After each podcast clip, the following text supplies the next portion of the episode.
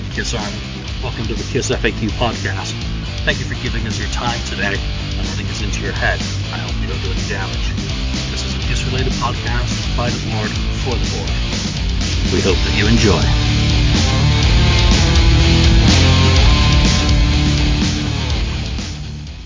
Welcome to episode 170 of the Kiss FAQ podcast. I'm your host, Julian Gill, and I am joined by the usual gang Lonnie, St. Louis Kiss, 69th Blizzard Ken, and Marcus Almighty Mark. Gentlemen, good to see you again. Thank you for giving us your time to put a podcast together. It's appreciated by me and hopefully by all of our listeners, and especially Mr. Thumbs Down. That's right. Whoever that is. Every week, nearly like clockwork. He is not happy with us. He does not like it. I think it's personal. We are sideways with that guy. Yeah. All right. Since we're not ever going to make friends with him, that's perfectly all right. Let me just uh, turn off my Dropbox so it doesn't start syncing in the middle of trying to record. Um, it's the little things. Yeah. Today's episode, we've uh, thrown a couple of extra episodes out last in the last week. Uh, Daniel came to visit and uh, have a drink or six. Um, that was uh, that was a trip, Daniel. I, I do like it when we get you on the show, but uh, that was absolutely wild. Today, though, we're going to talk about something a little bit more topical, and that is it's the 40th anniversary of Double Platinum. I don't even have a LP left anymore. I, um, I think I unloaded all my vinyl copies. So, Ken, which one's that that you have? Is that just standard, or is that out, out of the Kiss Kissteria box? This is the uh, well, I have that too, but th- this is my original one that I bought. This is the second Kiss album I ever bought. First was Live 2. This was the second one. I still have this one. Is that I the had- one with the with the platinum certificate made out to you? Yes, I wrote my name Yes. on the. I also did that for the uh, Kiss Army card. I did, I did that too back in '78. But uh, yeah, there it is. But um, yeah, this is the album, the the same album that I bought back in '78. And I have, of course, who knows, numerous reissues and, and whatnot of it too. Yeah, so why don't you get us started on, you know, the discussion is going to just be uh, different aspects of this album. You know, start with your personal history. What led you to get that? Was it simply that it was the next release that came after Alive too, And you're like, ooh, shiny thing, buy it, Kiss logo, gotta have it. Yeah, so yeah, I just got into Kiss in uh, late '77 when Alive 2 came out, and um, you know it was the next for me. It was the next logical step to discovering their you know their back catalog of what happened before Alive 2, um, and from then you know from this point you know, it was like a great, it's like a greatest hits, I guess you call it, right? Um, even though they're not necessarily hits, you know, they're just the, like the best of, right? Yeah, because that, Um, that intro to Rock Bottom sure was a chart burner, wasn't it? Had a couple of bullets Oh. on it. Yeah, yeah. So, um, it helped me go back and start then picking what albums I'm, I was going to buy next out of the first, you know, uh, six, uh, uh, studio albums. So it was, you know, it's a good starting point. And I guess you were lucky with uh, Alive 2 being your first album. There wasn't a tremendous amount of crossover between the two. I mean, yeah, there was, you know, Right. what, four songs from Destroyer, four from Rock and Roll Over on it, but uh, there was a good chunk of stuff off the first three albums that would have been Yep. completely new that hadn't been on Alive 2. So uh, a good starting point. Mark, what about you? What was the first, t- or when did you first encounter Double Platinum, and what was the version that you purchased? Um, well, the first time I ever like encountered it was when I was living in the apartment buildings back in the younger times, and um, my older sister, who turns up a lot in these kind of stories because she's much older than me and she's the one who got me into Kiss to start with, but we went down to see her friends. He was babysitting me. My, both my parents were working back at those days, and uh, she would drag me over to her friend's house, and couple of the guys that they knew came over and they had they had this like in their apartment, right? They had them on the wall. They had a copy on the wall that they would pin up on there, and and then they would. th- One of the guys was the one actually who clued me in on the whole thing of when he came up to me and said, "Hey kid, if you get a piece of paper and if you put it on top of the the faces, you can like you know Yeah. take a pencil and rub it and you can you can get a picture of their faces. And I was like oh wow really? You know like I was like a young kid right? So what they look like. I would sit there with my pencil and there and it would it would keep me occupied. I think that was their plan to keep me occupied while my sister and them were doing their thing right? So um that was when I really first encountered it and they would play that stuff all the time. Like you would hear it all the time on the in their apartment and they were like a floor below us so you, you would hear Kiss a lot. And uh, when I ended up getting it was uh, on CD when the 97 remasters came out. That was the first time I actually owned it. So it was this version actually hmm is the is the first time I actually owned my own copy of it. And then I bought the vinyl when I started collecting my vinyl again. I never had the vinyl back in the day. I had a live and all those other ones, but I never really got this because funny enough, here in Canada, it's not too easy to find this album, especially where I am around. I mean, now it is, but back back in the earlier times, I I never recall seeing it anywhere around. Lonnie, as a as a I guess we have to call you a younger fan. When did you first run into this one and uh, kind of you, there you are, you're graying at the ears, and there we are. It's saying- good- yeah, one of the younger fans. This this episode is to, just to show everyone why I always wear a hat. So, um, it's getting harder to call me a younger fan all the time. So, when I I got double platinum fairly early on in my fandom, we had my brother and I, we had Destroyer, we had Creatures on audio cassette, and we had uh, and we had Smashes, Thrashes, and Hits. We got Smashes, Thrashes, and Hits on cassette for Christmas one year. And then shortly after that, we uh, we we got Love Gun. So we had we had a, a good sample. But shortly after that, we transitioned to CDs, and I think Double Platinum was the first Kiss album I got on CD. Like right, like like that Christmas, I think I got a CD player, and I got this. Will tell you the, the the time frame. I got Poisons, Flesh and Blood on CD that Christmas So And I, I- and I also got double platinum that Christmas. That was my so- first one. At least, at least you No, had one. think At was my- least you had one good present. Exactly. I, I, I don't think I have one of them anymore. So I uh so double platinum was was cool because and I remember going to the record store um and and looking at the track listings. I'm like oh okay I know Deuce. That's on Smashes Thrashes and Hits. And and I know Do You Love Me? That's on Destroyer.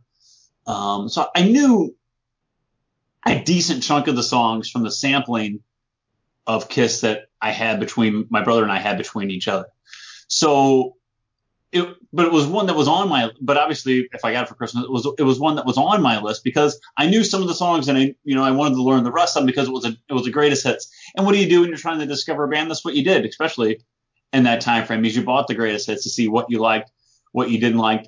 Oh, is this worth exploring and getting more of just their album releases? Because if I don't like the greatest hits, why am I going to go spend money on a regular album? So, um, so I had, you know, the, the unremastered version of, of Double Platinum. And it was great. So like those songs, especially those versions are the ones that I really related to for a long time because like, like Firehouse, that was my first time owning the song Firehouse. I didn't have the copy off the live. I didn't have the copy off the original album because, you know, that's not on Smashes, Thrashes, and Hits or any of the other things that I had. So I just figured that the remix was just the standard mix of the song. And especially on, on, um, on Rock Bottom with the She intro, I didn't figure that out until I bought Alive. That that's, you know, that was two, you know, mixed together type thing. So, um, Double Platinum was early in my fandom and, and, and really got me going on, on their back catalog. And I think that's, you know, what, a- what a lot of fans in that time frame that, that picked up on Kiss in, in the 80s or early 90s probably had the same, same type of, of story. Yeah, absolutely. I'm I'm one of those people with a very similar story. I mean, I, I never can remember particularly which one came after Asylum. You know, obviously is my entry point. I think you know I went for the one with the most songs on it. So it could have been alive. It could have been double platinum. You know, it could have been, it could even have been alive too, which was, you know, but it would have been one of the next ones that I bought simply because that was the way I thought as a fan. It would have been on cassette. It would have been purchased at Music City in Binghamton, New York. I, you know, those are the things I do know for sure. I also know that those versions of the, the remixes on the album are still the ones that kind of sit in my head when I hear you know, and listening to the album um, that they, the material comes off, it's like, oh, that's you know not the one that is kind of uh, engraved on my what remains of my brain. Um, so, so when I listen to Double Platinum on its own, it's like, okay, this all feels how it's supposed to be. This is a natural listening experience for me. So it's one of the, one of those weird things. And I mean, come on, cassettes were shit. But uh, I mean, I did have, I, I bought the LP uh, when I started collecting, and I got rid of it because I saw that there was a, a shiny cover version of Double Platinum that had platinum center rings, and the one I had had annoying black text, which we now know is the, the 85 reissue non-gatefold. Mm. So I, I binned that and replaced it with a uh, 78 copy, which there you go. Go figure. My early collecting was definitely teetering on toddler legs learned a lot. so let's talk about some of the songs that are on this. I mean, obviously, when when you get into the album itself, you, you start off with Strutter 78, which is a completely pointless redo. Let's get that one out of the way immediately. Should it have been on there, or should there have been a new song? And knowing what you know of the demos that say circulate these days from around the era, what would be the one if you would replace it, or other song that you would re-record or do you think Strutter 78 is fantastic, re-recorded, Mark? Um, I don't know. I don't think it's horrible. It is kind of pointless. I mean, the only thing that really changed on it is they just gave it a board of a sort of disco beat and just some little guitar lines got added here and there. But other than that, it's nothing really to write home about. And I think they just did that so that he can claim to have a single to release from the album. Now, um, as far as other songs that could be on there, I mean, there was all kinds of things that I used to read about. I'm not as uh, connected into the whole scene with the unreleased stuff as maybe some of you guys are, but I remember in one of the books they were saying that they uh, were talking about that Queen for a Day song that they said that that, that appeared somewhere on uh, a reel somewhere when they got sent over to do the work for this album and they said that you know obviously they weren't going to put that on there but that was the only song that kind of comes to mind as a not released song that maybe they could have used i guess if they really really wanted to but um, i i like the songs that are on double platinum. The only thing that i think is pointless on there is strutter 78 so apart from that i think everything else on there is good. I mean obviously the rock bottom intro is kind of you know useless as well in there too. But um, but I, I think the rest of it is good. And, and just like you, Julian, I think a lot of the mixes on this album are the ones that I enjoy more. Like Calling Doctor Love, I think that version on this album is much better than the one on Rock and Roll Over. I like it a lot better. Yeah, and of course the stuff from Hotter Than Hell sounds pretty damn good on double platinum, doesn't it? Uh, Lonnie, what about you? Strutter 78, yay or nay, or would you replace I, it? I can take it or leave it. It's it's fine. It, obviously, it's it's not my favorite version of the song.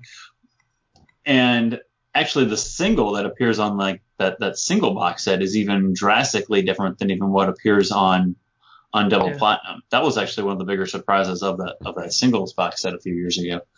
But I could really take it or leave it.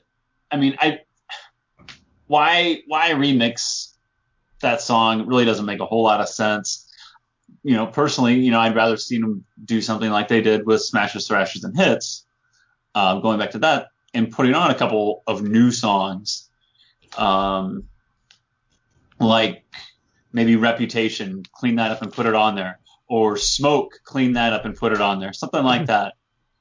Um, I think that could have been more fun than just a remix of a song that already appears on the first album, that already appears on Kiss Alive, and you're putting out again on a third album in basically four years that appears on on four Kiss album, three Kiss albums in four years. It doesn't it doesn't really make a whole lot of sense. So I would have done something different with some new songs personally.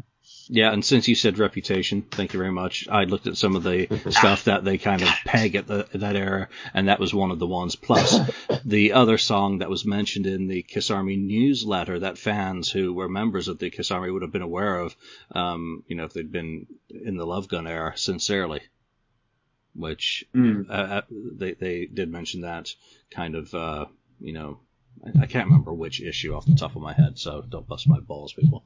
Um, so, Ken, what about you? Yeah, you know, Strutter 78, I didn't care for too much when I first heard it. Um, that was probably the We got a drum beat very going. first, very, very first, yeah, Metronome. very first time I did hear it. Um, um, was that in time? But anyway. Um, uh, so I agree with Lonnie um, about the single version. I, I like the single version much better. But uh, having said that, I don't. I don't think they needed to put it there. Either put the studio version of Strutter there, or you know what's missing from here seems to me seems to be uh, shout it out loud. Yeah. It- Mhm. Is not on here. So why not put that there instead of the Strutter 78? That's what I would do. Or I Stole Your Love. Yeah, yeah. I mean, it's a lot, of, uh, a lot of better choices than that re-record. It's it's like, like everyone else said, it's pretty. It was pretty pointless to do. Um, well, you know, I guess they're just trying to say, oh, it's a new song. But if you're gonna do a new song from that standpoint, do a new song, not a Yeah. re-record of one of your songs. I, I think as far as Strutter goes, at least it had been a single. You know, I, I did the numbers on this, and um, I, my biggest problem with the album is its balance. It it's completely unbalanced in terms of the material. Um, just for example, uh, Simmons Stanley compositions there are four. Primary Simmons comp, uh, compositions three. Primary Frehley compositions two. Criss one. Stanley 11. Uh, you know, in, in, in, in terms of the balance, it's uh, a little bit skewed for me. You know, where is the stuff like watching you or, you know, when you look at some, Shock me. yeah, shock me is, is probably the biggest That's a big and, one. and right most there. egregious, you know, m- you know, candidate that's missing. And what was it Sure. used? It was used as the B side again on um, the Strutter '78 single. So, you know, what are some of the most egregious songs that you think are missing from this, Ken? Well, like I said, shout it out loud. Uh, I know um, Mark mentioned "I Stole Your Love," which is a pretty darn good one. Um, I also was thinking, um, what was the other one I was thinking of now? Is "Making Love" on here? Oh yeah, it is Yeah, on it here. is. Never mind, it, it is on here. So I just forgot it was there. But uh, you know, songs like that. Um, I can't. It's actually a pretty good selection, but I think you know the the biggest one for me was "Shout Out Loud," and like you said, "Shock Me." I mean, at least I mean Ace just. I guess they didn't want to put too much Love Gun maybe on here. Um, that's why "Shock Me" is not on there, and "I It Stole Your new, Love" is not right? on there. It's, Yeah, it's Love too Gun's new, only- and they wanted people to buy more Yeah. of Love Gun. The title guess. track's the only one on there. Yeah. Lonnie, what about you? What what sort Yeah. of songs do you think should be kind of there in place of what is there?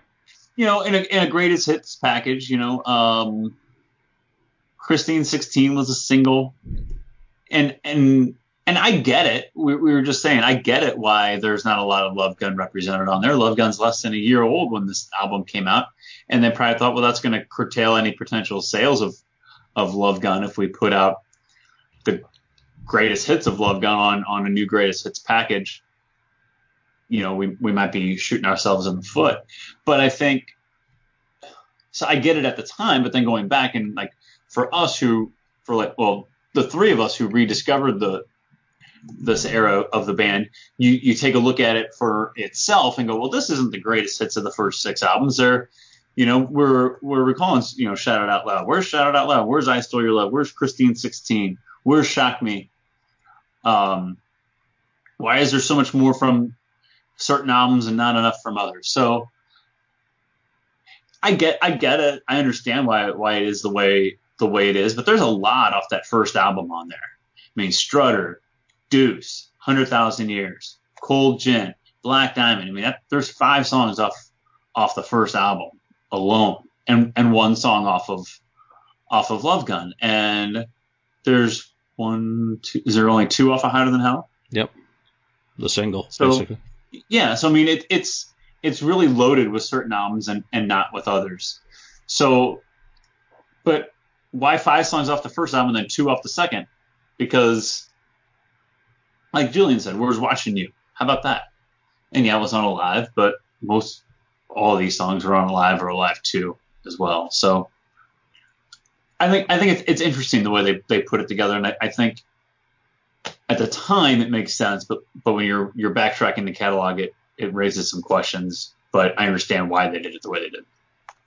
maybe they were being cautious about it because if you go out and put more of hotter than hell stuff on there especially since it sounds so much better they hear that on there and go oh this sounds great they go buy hotter than hell and they go ooh what the hell happened Sounds like you know it, it could sound like crap like Yeah. compared to the double platinum personally mm-hmm. for me i think that i agree with julian they should have balanced it out a bit more maybe even put more songs on there with peter singing like why didn't they put maybe like nothing to lose on there with peter doing you know his backup Mhm. singing there in the chorus or why didn't they put something you know this is a bad example but getaway for example with something he's singing or strange ways or something with peter on there representing him because while ace didn't really do any singing except shock me peter had done singing on quite a bit of the songs right so why not have him represented on there he really didn't he just did beth that's it right so i think that's one thing that's kind of missing as well right uh there were you know if you really want to look at it, there are songs that we just mentioned already. You know, Lonnie mentioned Christine 16 is not on there. That's a big song that should have been on there. If you're going to look at this as a greatest hits sort of example, right? I still think Strange Ways is a great song that should have maybe been put on there. That could have been put on there instead of something like 100,000 Years or something. Because, I mean, that song is not exactly the high point of the first record, even though the live version is. But that's the live version, right? And, uh, you know, th- there, there's so many different things that they could have did. Watching You is a song that is definitely missing because it's a great song. I mean, my favorite version of it still has to be the Eddie Kramer demo version of it that they did early on. I love that version of it. But again, maybe they didn't do it because they, would have cleaned it up, put it on here. It would have sounded a lot better, and people go running for hotter than hell, and they're like, ugh, you know. So I, I think that's maybe why they stayed away from that and why they loaded so much on the first record because the first record it, it sounds a lot better than the second one. I mean, you know, I think it does. Hmm. Yeah, and that's that's one of the things I kind of thought about when looking at this album. Six songs off the first album: Strutter, Firehouse, Deuce, Hundred Thousand Years, Cold Gin, Black Diamond. I'm like, that's just way too much from one album, taking away spots basically for another album. So I pruned it down. I say, okay, Strutter and Deuce. You know, personal preferences. I mean, the two kind of go together anyway. Nothing to lose. First single, and then B side to Kissin' Time. It it should have been on there, and it's a Peter vocal. And then Firehouse because of the uh, TV stuff that you know where that's performed. So it all makes sense from that. You know, double platinum, no matter what, they called it a commemorative celebrating, but it's still going to be an entry point for many people at that time. It's going to be the first album. You want it to kind of draw people to your catalog as well as celebrating the band. So when we get to Hotter Than Hell, I'm I'm going with Hotter Than Hell, Let Me Go Rock and Roll. I actually went with Got to Choose over uh, Watching That's a-. Just again, because if this is going to be the Paul Stanley double platinum album, you know, it's going to be Got to Choose rather than Watching You. Um, Dress to Kill, again, I mean, there's four, technically four songs, three and a half, call that rock bottom intro. She is just dirge like, and I don't think is a good kind of advertisement. So I replaced that with Getaway, which you've already mentioned, because Mhm. again, it was on, it was the B side to both of the singles released off that album. Yeah, I mean, it's okay as it is. Let, let's let's be very clear. It, it, it's just Mhm. like when you start thinking about you're trying to sell it. Shout it out loud is another one. You know that even as much as I'm not a fan of that song and it's on my list, as is uh, one other one, Take Me, Yeah. which Yeah. making love. You know, no, take me. a, a B side again, "Making Love" was, was nothing, you know, or "Mr. Speed" wasn't that a B side on one of the singles? So, you know, th- there's Yeah. so, there's so much more that they could have done with it.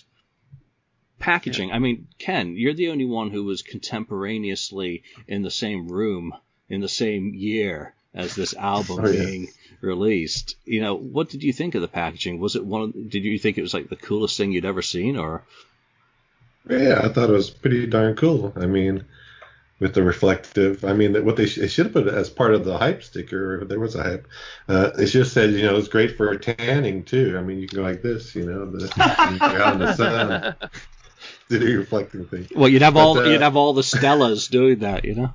Yeah, exactly.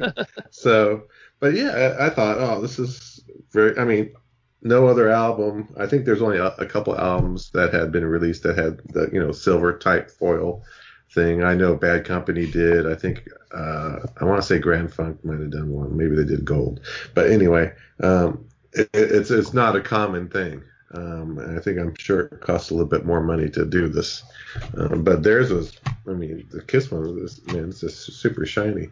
And then the other packaging part of it is the, I guess the embossing on the inside. Um, and I see where, you know, like Mark said, you know, you've got in there, you're trying to trace to see who, what they really look like without makeup kind of thing. But, uh, I, we, I think we probably did it. It's like, no, this doesn't work. um, uh, the other part is, I guess the, I guess I would have rather have had instead of the plain white sleeves, something else like lyrics or something like that. They didn't have any of that. They're just the plain white sleeves. Um, it did have, of course, the the little award deal that came with it. I think I mentioned this in another podcast that, that you know they should have made it a flexi disc kind of thing. Um, and maybe if they were going to put Strutter 78, put that on like a flexi disc. of, Oh, uh, oh, that that's you a could good. put on your I like and, and play that, that you know play it that way and then then you can on the actual vinyl you can put a real shout it out loud or whatever you know something that's Better really song. missing Interesting. so but uh you know can't go wrong it's i've always loved this album and i guess the the, the key factor is the you know it's just the mirror kind of shininess to it is is just very you know very cool So, what do you guys think of your collections? What is your Mm. What is your kind of favorite or go-to copy in your collection, and what is the one that you would love to add into your collection? Me, it's easy because I only have one copy in my collection at the moment, and that's the Kissteria version, and that'll probably be the only copy I have because I never seem to be able to get my hands on the legendary um, Australian white cover, and yeah. it's just going for stupid money now. So, Lonnie, what about I got an original, um, original one I bought back in probably reunion tour era. So I've had it for over 20 years. It's it's nice. It's, it has all the, the inserts and everything. Um, it's my go-to for it. You know, if I'm at home, if I'm not on, if I'm not in the car or whatever. Obviously, I have it on my phone if I'm in the car. But um, I don't know if I have another go-to I really need for it though. To be, to be perfectly honest with you, it's a great album. Don't get me wrong. Um, the Australian the white Australian one would be nice, but I just don't have. I I I I have to justify things, and I can't justify that. So yeah, that that is not going to work. For, for the PC answer. Mark, Well, I have the uh, I have a couple of versions, but I have the a standard um, Canadian release version of it. I have the uh, the one that's my main one that I like listening to is my US promo copy version. I think that sounds really good. It's a nice version of that. Um, the one I'd like to get is either a Japanese pressing version of it or what the one I would really like to get actually is I'd like to get the UK one that had the alternate pictures inside there. Uh, I think there was the Dynasty picture that I think they used in there.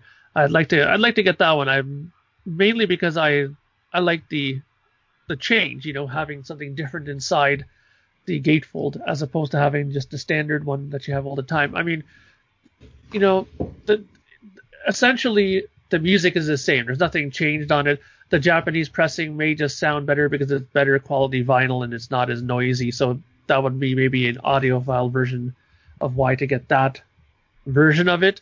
But you know, and I'm going to be very careful how I tread this little sentence here. But you wouldn't catch me dead buying that Australian pressing. As I said, and almost got myself launched out of a particular Facebook group for saying this, that only a fool would pay that much money just yeah. to have a different cover, you know, uh, just to get a different cover pressing, you know, How that record. Dare that, you. That, that's all you're paying the two thousand dollars or whatever the crazy amount that they're paying for for that record for that album. I mean, really, all it is is just, and it's not even a proper version of it. It was just someone that they decided to make because they couldn't get the proper ones like this. So they they just decided now all of a sudden that this one is so valuable. I mean, it's really a B version of the cover, but yet it's so it's so collectible. You know, I mean, okay, I'm not sorry, I'm going to stop. yeah, might be a good idea. You might get you might get banned. Get, yeah. Yeah.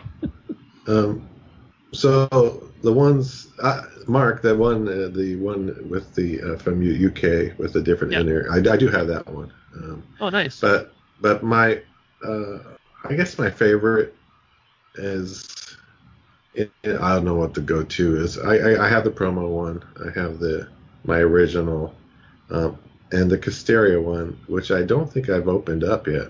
I don't think I've pulled, you know. I mean, I know that one is, is a rare. There should be what a thousand copies of that. Um, but you know what? I might I might open that one tomorrow. Ooh. Ooh. And and and play it so I can hear the difference. Uh, since it's all remastered, uh, I'm thinking it might sound pretty darn good. So uh, I might do that. Um, I guess that would, or if it sounds sounds good, uh, that would probably be my go-to.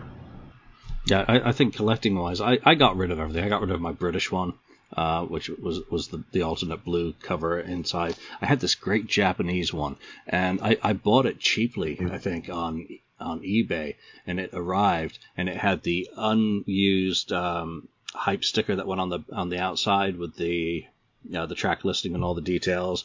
Um, yeah. It had a survey postcard. It had the poster. Had the lyric. Had everything, oh. everything wow. and more. So it was a super duper copy.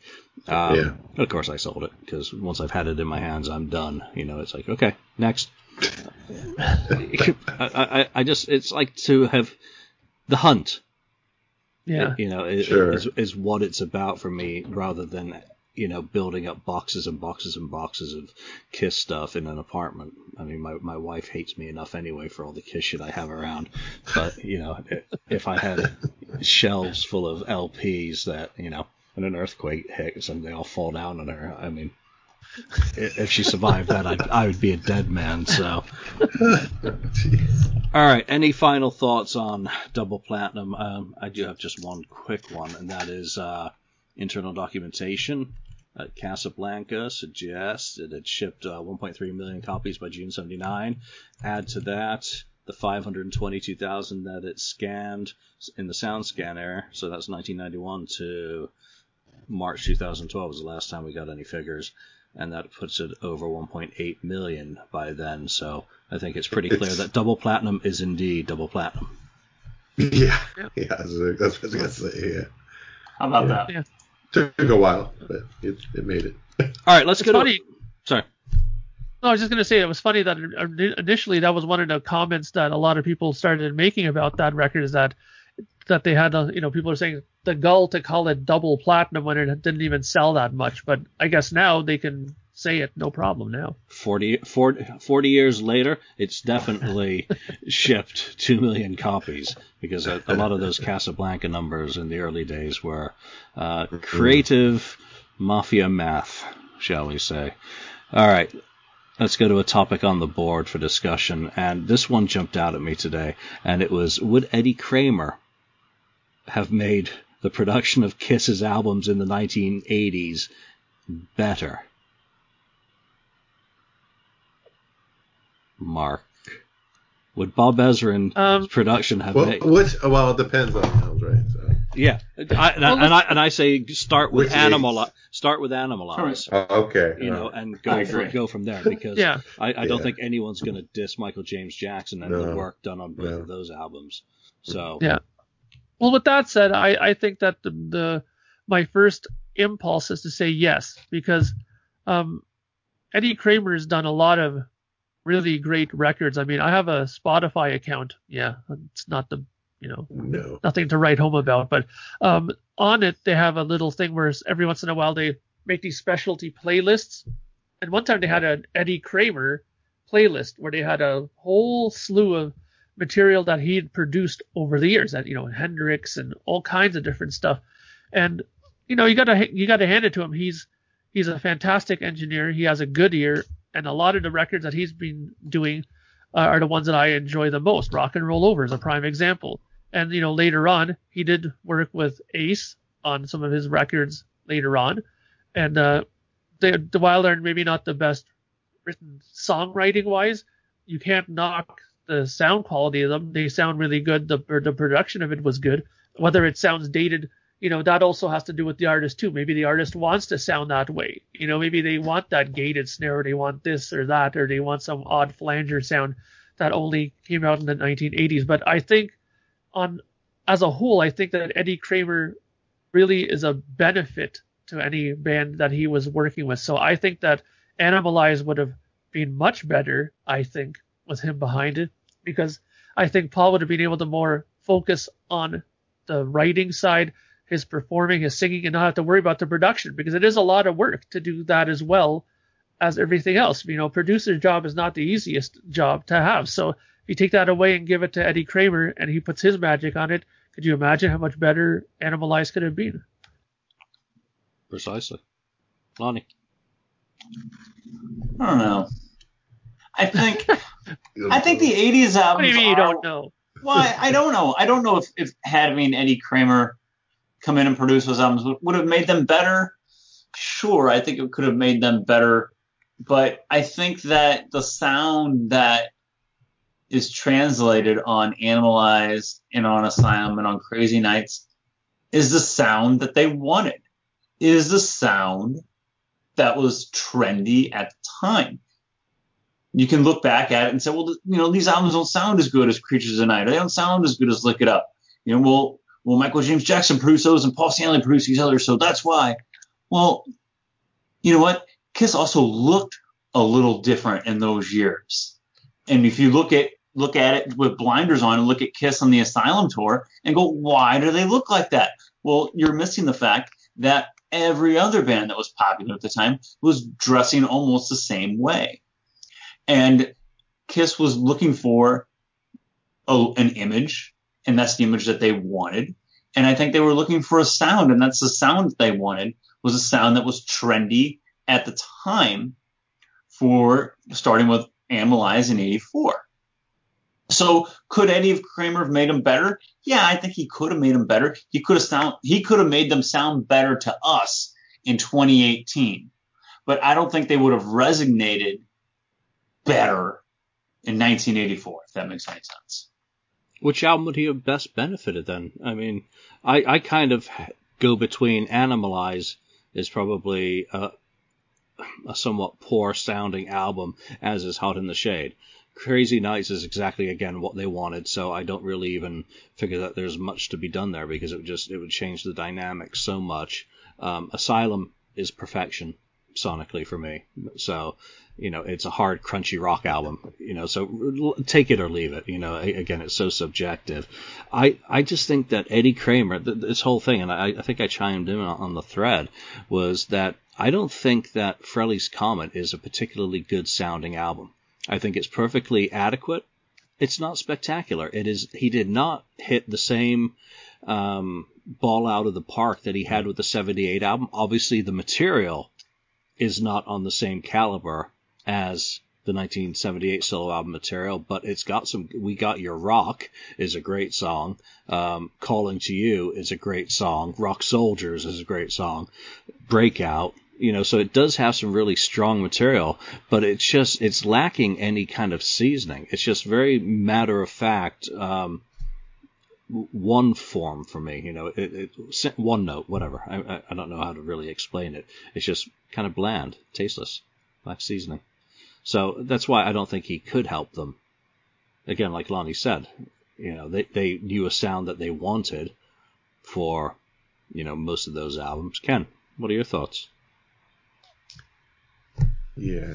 Well, Animalize, Animalize. Uh, geez, you know that's Paul's actually what second attempt at producing because I think he did what uh, New England his first album, didn't he? Yeah. Um, uh, but here's where I think the producer of Eddie Kramer would would have benefited. Not necessarily the sound. I think the song selection.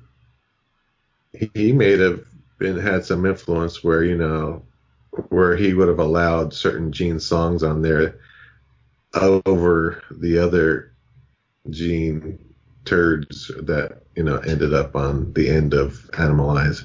Um, that's where the Paul Stanley factor comes in, where I'm not gonna, I don't, no, I don't like that song, Gene. You know, sorry. Oh, I like that one, While the City Sleeps. That's a great song. Let's put that on there. you know, so I think Murder in High Heels? Yes. Yeah, I'm pretty sure that you know Eddie Kramer would have said, you know, no, Gene, this is not, is either this not stuff or it's not finished. So, you know, what else you got? You know, they go, oh, I got the Juliet, or you know, or and these other things or whatever. Um, so I think they would have been better, at least from the song standpoint itself, not necessarily worried about the sound itself, but the actual songs that ended up on the the records. Could you imagine a world without Burn Bitch Burn? Wow. very, very, very easily. I mean, I, I, I yeah, you wouldn't have it. You wouldn't. It wouldn't exist anymore because you would have gotten it on the vault anyway. So it wouldn't have. It wouldn't exist anymore. It would have been, yeah, the demo. It just would have been a longer world, a longer time frame without Burn Bitch Burn. You'd have it now. I was writing yeah. some oh. shit or about at least, or at least, or at least Ken and Julian would have it now. How about that? Oh yeah, we would get to hear, and and that's you guys would get to enjoy it. Yeah, and we tell you all about it in oh gosh, yeah. in, in, small words as well. Um, you know, there was one of the things in the vault I was actually reading yesterday. The lonely, the hunter, lonely is the hunter. Oh yeah, lonely is the hunter. Yeah. The snarky comments from Gene about Paul's production of Animalize ruining. Basically, he said he said Paul ruined my song. Yeah, he ruined Lonely as the Hunter. Yeah. That's hard to do. Yeah. Eddie Kramer isn't going to save Lonely as the Hunter either, so. Correct. Yes. Bob Ezrin. Now, uh, yeah, I think he could. Now there's a guy with some vision. He could have saved Animalize no. because none none of those songs would be on the album, right, Mark? They, oh God! and there would be an orchestra, and there would be a, oh yeah, a bassoon and kids.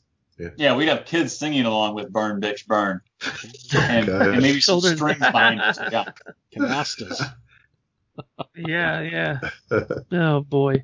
Uh, well, it should yeah, have been kids, different. It should have been "Burn, Burn, Witch, Burn, Witch, Burn." That might have worked better. That's what it was. I, I, said this the other day. I don't know if it was on this podcast. And was it really? The Ones I was, yeah. The original title was "Burn, Witch, Burn." So, oh, really? Eh? Yeah.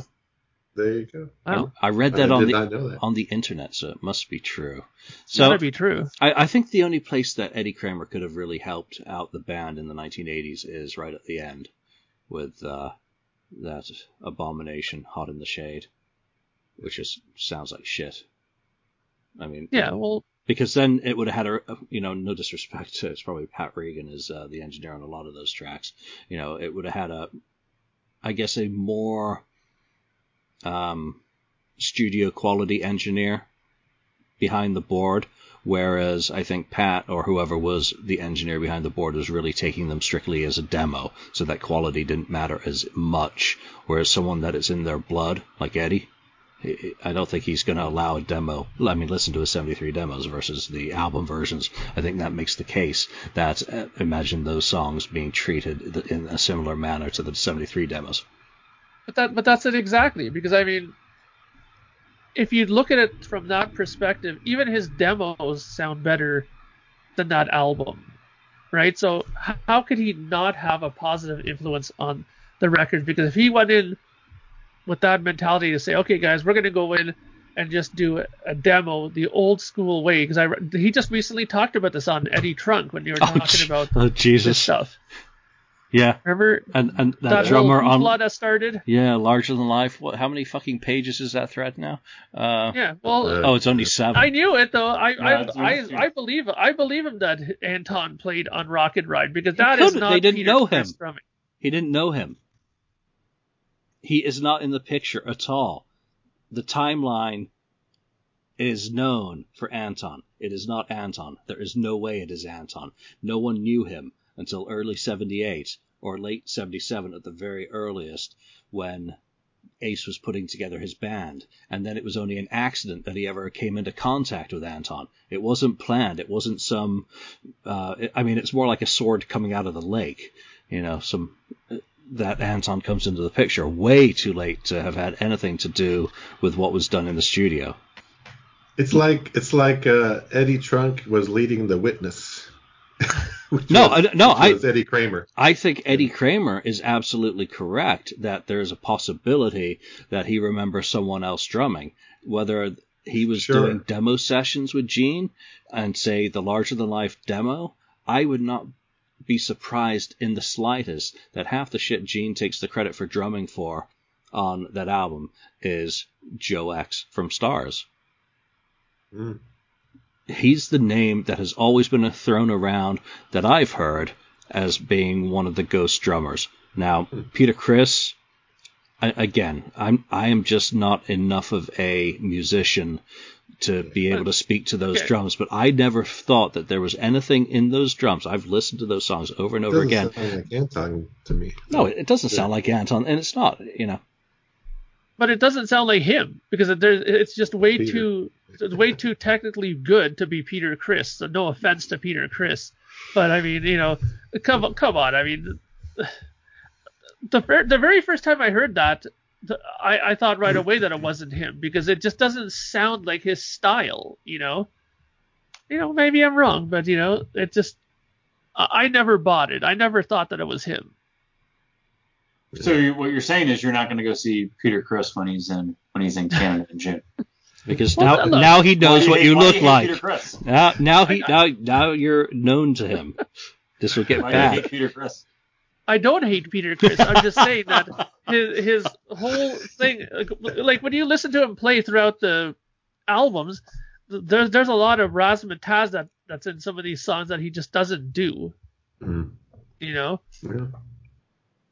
So you know it, Who it knows? could be this, it could be this guy that you're talking about. Who knows? You know, and I I trust I trust your research in the sense that if you say that Anton is not in there, then I then I See- believe you, right? See, now it seems like you're arguing with yourself because earlier you said you believe that it's Anton.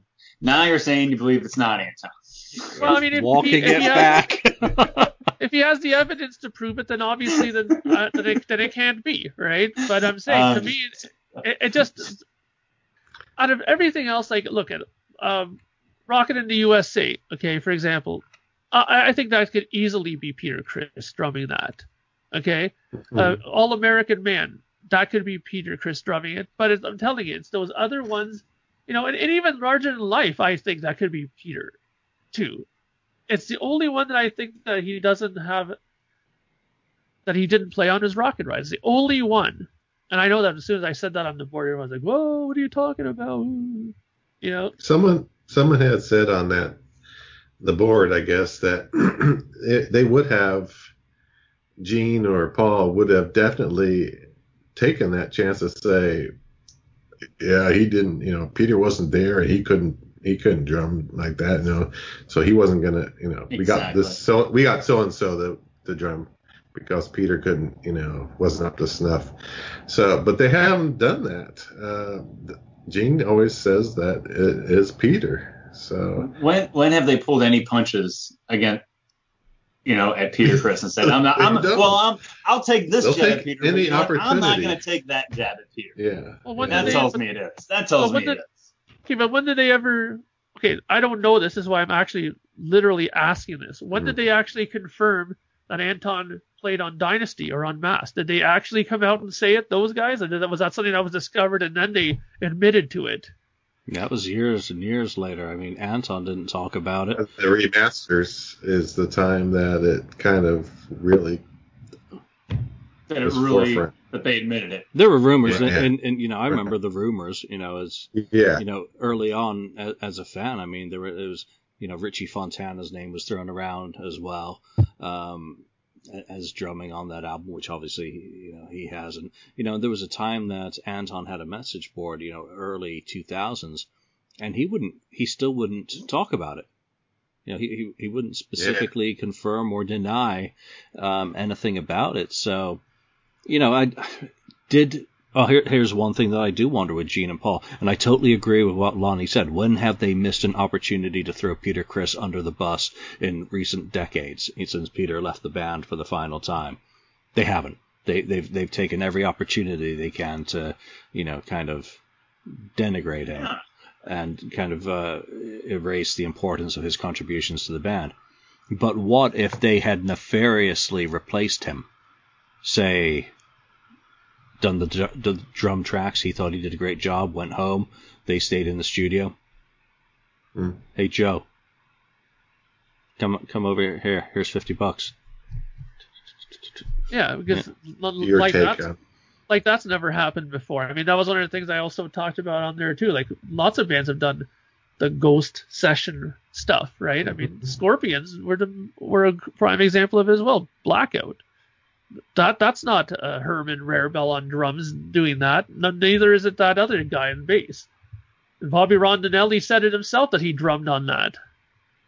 So you know, and the, he's not credited anywhere. But you know, it, it's that's the thing because it, the, the the unity of the group is more important, right? That's what they're trying to portray, Mac right? Finch, for sure. Yeah. Now I want to go to one more topic on the board today, um, and keep this show nice and concise. Well, it's hardly concise with three different things being, four different things we talked about. But um, one thing that jumped out at me is that thread: uh, Gene becomes a spokesman for a weed company.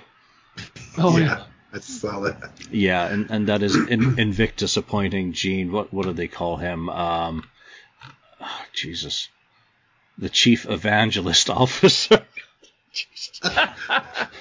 Of Kansas. Yeah, chief ev- media media mogul Gene Simmons as chief evangelist o- officer. Yeah, Yeah. and Gene Must be Simmons. the medical.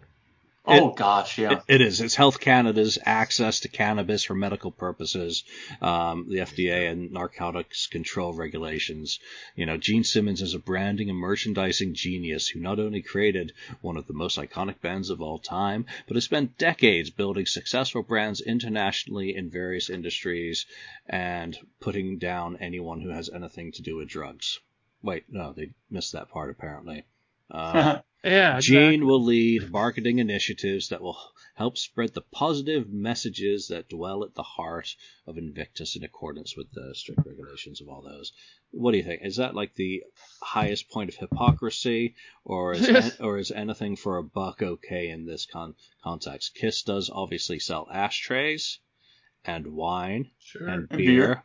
and many things that Gene has said are bad for you and that you're a loser for doing. Um, is weed any different, especially in the medical field? Is this just uh, Gene being Gene? Ken? Nah. Uh, well, um, the one of the first, one of the first things I thought is like, oh, anything, you know, he's gonna get. I said they're paying him. You know, that's the key thing there.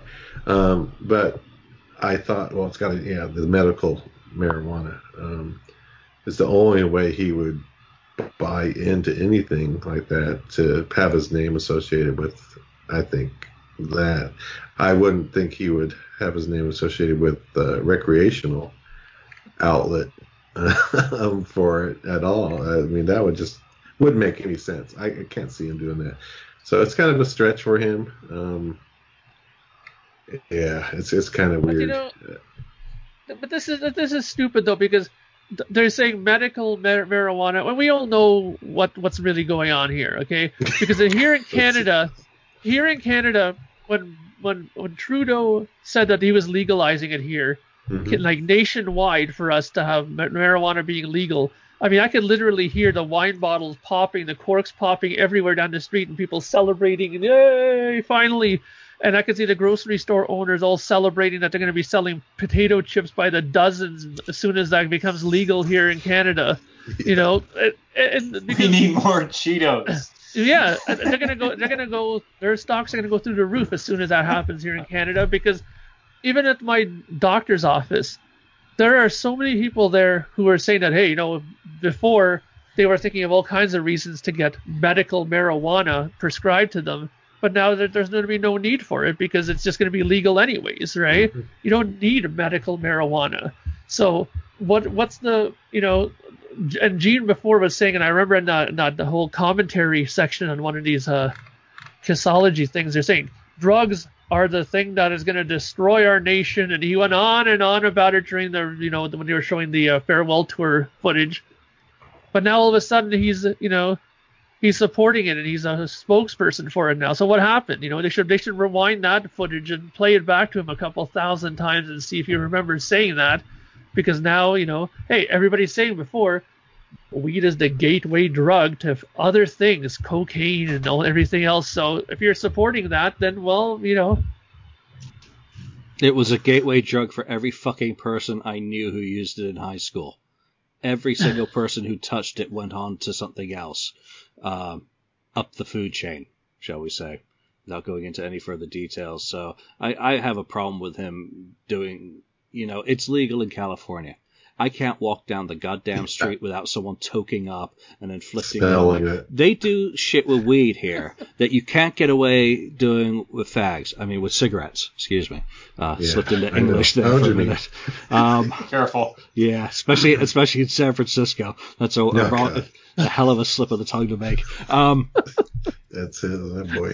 but here, you know, you've got this the anti-smoking signs. You've got to be 25 feet away from the entrance to a building. I actually keep buckets of boiling oil. If anyone smokes outside my apartment window, I go all 11th century on them. Off goes the boiling oil. Uh, you know, Damn, Gina. you know, there's there's nothing. I'm a reformed smoker. I quit 12 years ago, so I hate cigarette smoke. And Mm. people have been reasonably good since all these bans came into effect, and you know that, you know, you know about where they smoke and where they afflict it. Yeah. Weed, on the other hand, you've got this stupid 420 bullshit that you know what Hitler's birthday toke up. Um, you know they. They've been doing it in Golden Gate Park for years, where you're not even allowed to smoke in Golden Gate Park, but it's okay and has been for many years. Everyone goes there and gets stoned on 420, and the police just, I guess, get contact high and smile and don't shoot anyone. Um, meanwhile, Golden Gate Park, they they they'll, they'll kick children out of the park, you know, for playing Skateboarding. yeah, for skateboarding or playing soccer wearing cleats, little forty pound kids, uh, Yeah. but they'll let the the stoners toke up because it's weed and the Haight Ashbury's, you know, right there. So Gene getting involved in in this, even though it's right now under the guise of medical, I I don't like it, but you know what? In in terms of hypocrisy. They've done the beer, they've done the wine, they've done the ashtray, so it's no fucking different than that. I True. just I just have a pet peeve against. I mean, come on. 2008, I went to Paso Robles, California State Fair to see Kiss. You know, had a great show. Met Tim for the first time there. Got to see face, uh, you know, makeup and manure because it was the State Farm. And I actually got stoned, contact high, because of all the dope being smoked around me in that audience that I could not drive home because I was impaired. I had to get a hotel. It, it, it frickin', you know, it really bugs the shit out of me. I don't happen to do that stuff now. Um, hey, when I was 15, I did lots of dumb shit, you know. So I, I don't like it being inflicted, and I, I don't think Gene really wants to be associated with how negative it's going to become in California. While it's been legalized for mm-hmm. now, the taxes on it are just pushing it all underground again, black market, because they are taxing the living shit out of it, thinking they're going to make money and they're making it uneconomic for everyone. They're trying their damnedest to put minorities in as people who've been damaged by drug culture the most to give them a, a leg up, but then they're shooting them in the feet. You know, it's nuts. Well, you know, you're talking about they've been there things. You know, him and Paul have the Rock and Brews, brews, right? Yep. So it's it's just right there. I mean, they can do a rock and rock and weed cafe spin off or something. You know. Um, but yeah, I, I don't know. It's it's all to me it- it at, at this yeah. point, way back, way a long time ago, you know, 20 years ago or whoever, it would have seemed like no way. You- you- I can't believe he would do that. But now I can see it. Yeah, so what's coming next? Kiss branded bowls, Kiss branded whippets, uh, you know, Kiss br- Um, Oh, Kiss yeah, branded why not? syringes for your heroin junkie in your life who's a Kiss fan. You know, it, Oh. it does seem you know there Yeah. there is the beer, there is the wine, there is the ashtrays, but it, it does seem like like this crosses to a different entity than the than the beer and the wine and the ashtrays, and even the wine back in the day. I'm, I'm sure not all of it now, but like the those original bottles of Kiss wine that came out during the re- reunion tour were actually non-alcoholic wine, if you guys remember. Um, and I know there has, there is there is a there is it's non-alcoholic. I have a bottle, and of course I do. and, but I, I mean, So, but, that, so yeah, in other words, they were selling Kool Aid. Sure, yeah, they're selling they're selling you know Not the blue kiss flavored Kool Aid in a wine bottle. But now I know understand that there's the beer and there and there's other things too. But I don't know, and maybe maybe you can blame it on the part of the country where I live. You can blame it on you know the what was ever inflicted on me growing up, values that were you know inflicted on me growing up. But I, I think like I think that the marijuana thing, even though it's medical marijuana, I think crosses into it crosses a line into a different entity than than the other items. But like Ken said, if he would have done this in 98, just say 20 years ago in 98, it would have been frowned upon much more than it is in 2018. Because it is legalized in, in, for, for medical purposes in certain states and legalized throughout the throughout the, the board in other states. So am I am I okay with that? If they legalize weed in Missouri, am I going to go out and buy marijuana? No, I'm not going to go out and do that. That's not my thing. But I don't know. I, I still think it, it, it's crossing the line into another realm from what they had done previously, in my opinion. And you can yeah. get upset about it if you want, but it, that's my opinion. I mean, yeah, I'm, I'm not I'm not one to hide my past. I mean, I was pretty open about it a lot earlier on in my episodes, and you know, I I had trouble with a lot of stuff before, whether it was marijuana, cocaine, and stuff like that before. But that's all kicked, opiates and stuff like that, and that's done with me. And I don't have any problem with people smoking pot. I don't do it. I used to do it before too, but you know, t- to me, a toke here and there doesn't really bother me. But what does bother me about this is that if they agree with this, you know, and they legalize it, will it stop there? Because I mean, I think about places like Switzerland and stuff like that. When I was younger, I went there, and over there they had like everything was legalized. They had like a park there where they had like a there was a fountain in this park, and people were cleaning out their needles in this park and shooting heroin. You know, Wow. and it was they legalized everything. And when I talked to some of the people there when I was younger, there some of their mentality toward it was that they I forget what this is called. Is it Darwinism where they say that let them do it and the, then just get rid of all the stupid people theory, where they said okay if, you- if you're stupid enough to do it, Pretty let much. them kill themselves and that's the end of it, right? Right. Mm-hmm. So, but I mean, you know, sometimes people get hooked on this stuff, you know, and get onto it from a means that they didn't mean to get on that way. You know, like some people have bad backs or they have a hip injury mm-hmm. or the surgery Yeah. and they get onto these opiates and then they have a hard time getting off of it. That's what happened with me. My back is totally shot. I have like psoriasis in the part of my spine and I got onto opiates because of that. And then it was a bitch getting off of it. And I, I'm telling you, I don't wish that on anyone getting off of it because there was a lot of puking, a lot of bad stuff trying to get off of it, you know? Right. And and that's the thing. Not everybody who gets hooked on this stuff did it because they wanted to party, dude, and wanted to get hooked on Sure. and you know do that kind of stuff. So I think there has to be a line kind of drawn with that. It's not everybody who's doing it is just a moronic idiot. Sometimes it just happens that way that they got onto it because of medical reasons, right? But you know that's what I'm just worried about is that if it if they're gonna legal, legalize marijuana here, I hope they just leave it at that and they don't say okay, well now you know let's just do everything legal and then you know for I don't I'm not sure what the mentality was in Switzerland why they did it that way. I don't know enough about that history about why they legalized everything at that point, but I really hope it doesn't go that far here. And, and that's what San Francisco is doing right now. Uh, safe shoot up zones, Yeah. for fuck's sake. you know, it, it, it just, you know, I, I totally get that there are plenty of people who use marijuana to alleviate symptoms of anxiety, of MS. I know there is a medical use for it, and et cetera, et cetera. And I know there's also, what is the difference recreationally between that and beer? Come on, it, it grows naturally. It's not like uh, it's a Coke or something that needs to be refined or distilled yeah. like whiskey. I mean, come on, more effort goes into making whiskey than growing bud. So it, you know, it, it's a tough thing. It just seems to really go against everything that Gene says, and and maybe maybe his role is you know yet to be defined, and we're mm-hmm. instantaneously mm-hmm. associating Simmons dope goes against everything that he says and without really reading the context of everything that's in this press release as the chief evangelist. I, I think mainly it sounds more like again they're going to use his visibility. Um, to, to bring awareness yeah. to what they're trying to do. I don't think he would bother to get in, involved in anything that he's that does go against his mantra.